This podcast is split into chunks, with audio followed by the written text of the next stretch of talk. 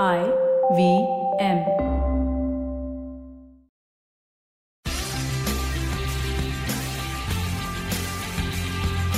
Well, we saw in the last episode that what is really damaging to families and relationships is real and present danger. An indecent boss, for instance, and not pornography per se. And if consumed privately and consensually at home, pornography is in fact constitutional. And that's how we see our homes, apartments, rooms, corners, barsatis, bungalows. However big or small, it's yours. Welcome to the podcast, The Longest Constitution. And I am your host, Priya Mirza. And today we are talking about homes. Uh, not Sherlock Holmes, home, where one lives, that home. But what is home? And what does it mean to be home?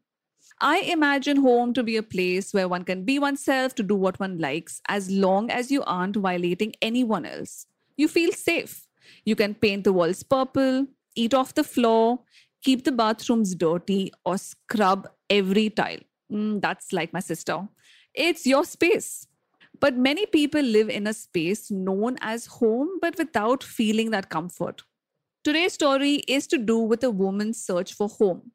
Harvinder Kaur, who learned the hard way that her marital home wasn't her home. We start in 1976 when Harvinder worked for Indian Petrochemical Limited at a salary of rupees 600 and she married Harmander Singh Chaudhary. They lived with his parents, but after a while of her marriage, she felt she had had enough and left, except that her husband wanted to drag her back home and he had law on his side. This was with Section 9 of the Hindu Marriage Act, which is the restitution of conjugal rights. Which means, in simple English, if either husband or wife withdraws from the other, the other person can appeal to the court to send that person back. We'll come back to this later, but first, let's rewind and see why did Harvinder leave her husband? Mm, she was unhappy. She was unhappy that her mother in law spoke rudely, was stern and mean, and a control freak, and told her not to go anywhere without her permission. Her mother in law kept her entire salary except for rupees 50 per month, and that was apparently left for her to travel to work. What? She was asked to cook and clean and dust. Finally, her husband was cruel with her in bed. So the sex wasn't great either. Far from being home, this seemed like a torture cell. So Harvinder left. She said she didn't want to live with her in laws, but she was at least willing to live with her husband. Except that when she left, Harmander Singh wanted her back. So, under the Hindu Marriage Act, Section 9, if a husband or wife withdraws from the house, the relationship, a restitution decree can restore cohabitation. To me, that sounds like forced cohabitation. Imagine having to cohabit with someone you don't want to cohabit with. Imagine having to live with someone you don't want to live with. That makes life completely unlivable. And it's so bizarre that the Hindu Marriage Act, a law passed by the Indian Parliament in 1955, put this clause to regulate the private affairs of a married couple. It makes me think how can a marriage function where a court order can compel you to return to your spouse is based on love? I mean, if you need the force of law to keep a relationship going, I can't imagine a lot of love there. And Harvinder saw this and challenged this. She said the restitution of conjugal rights is contrary to Articles 14 and 21 of our Constitution the right to equality and the right to freedom. And this is something pending in the Supreme Court right now. And we'll talk about this on another episode. But the point here is what the judge said when Harvinder challenged Section 9. He called Harvinder a liar. He called her complaints trivial. He called her a manipulative, selfish marriage breaker. But most infamously, Justice Rohatgi in Harvinder Kaur versus Harmander Singh Chaudhary, 1983, said that the introduction of the constitution in the home is most inappropriate. It is like introducing a bull in a china shop. in the privacy of the home and married life, neither Article 21 nor Article 14 have any place. Really? Marriage is between equals. I'd like to know if Rohatgi would be happy giving up his salary and doing the dishes every day. It took India another 20 years to recognize that domestic violence is not just about being beaten up. In 2005, the Indian Parliament passed the Protection of Women from Domestic Violence Act. What's really unusual about the act is that it mentions the right of women under the Constitution, even at home. The law provides relief to women who are victims of violence of any kind within the family. And with that, the act redefined a couple of things. The first, home and domestic. Sharing a house is the definition of domestic. You could be paying the rent or not paying the rent, or maybe you own the house.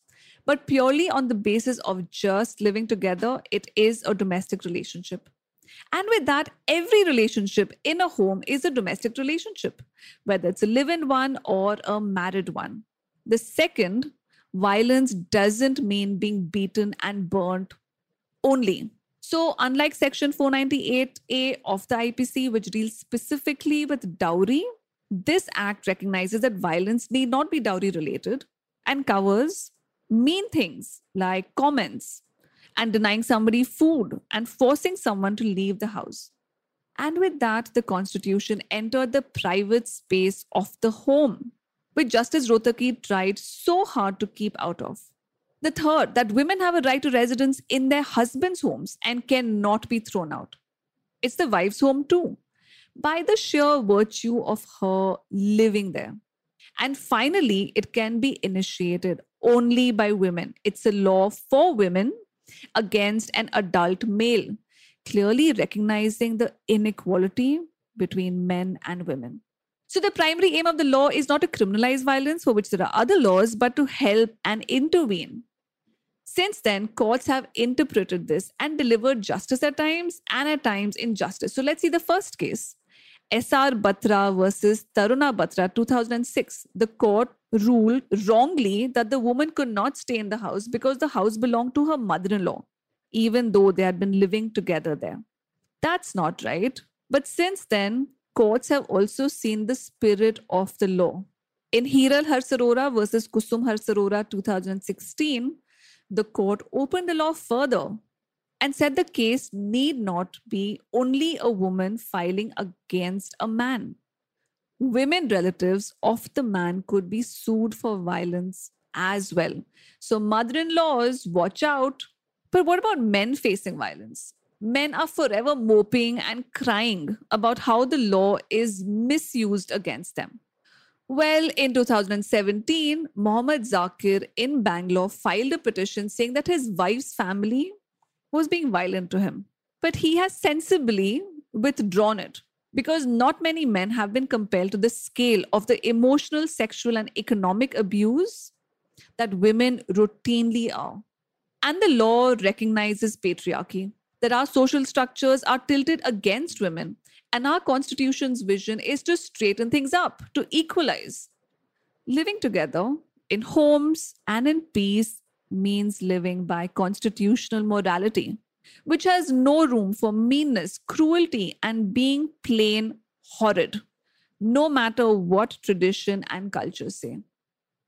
In the next episode, we will look at what the restitution of conjugal rights means and why should the court tell a wife to return to a husband? Till then, it's me, Priya Mirza, signing off the longest constitution.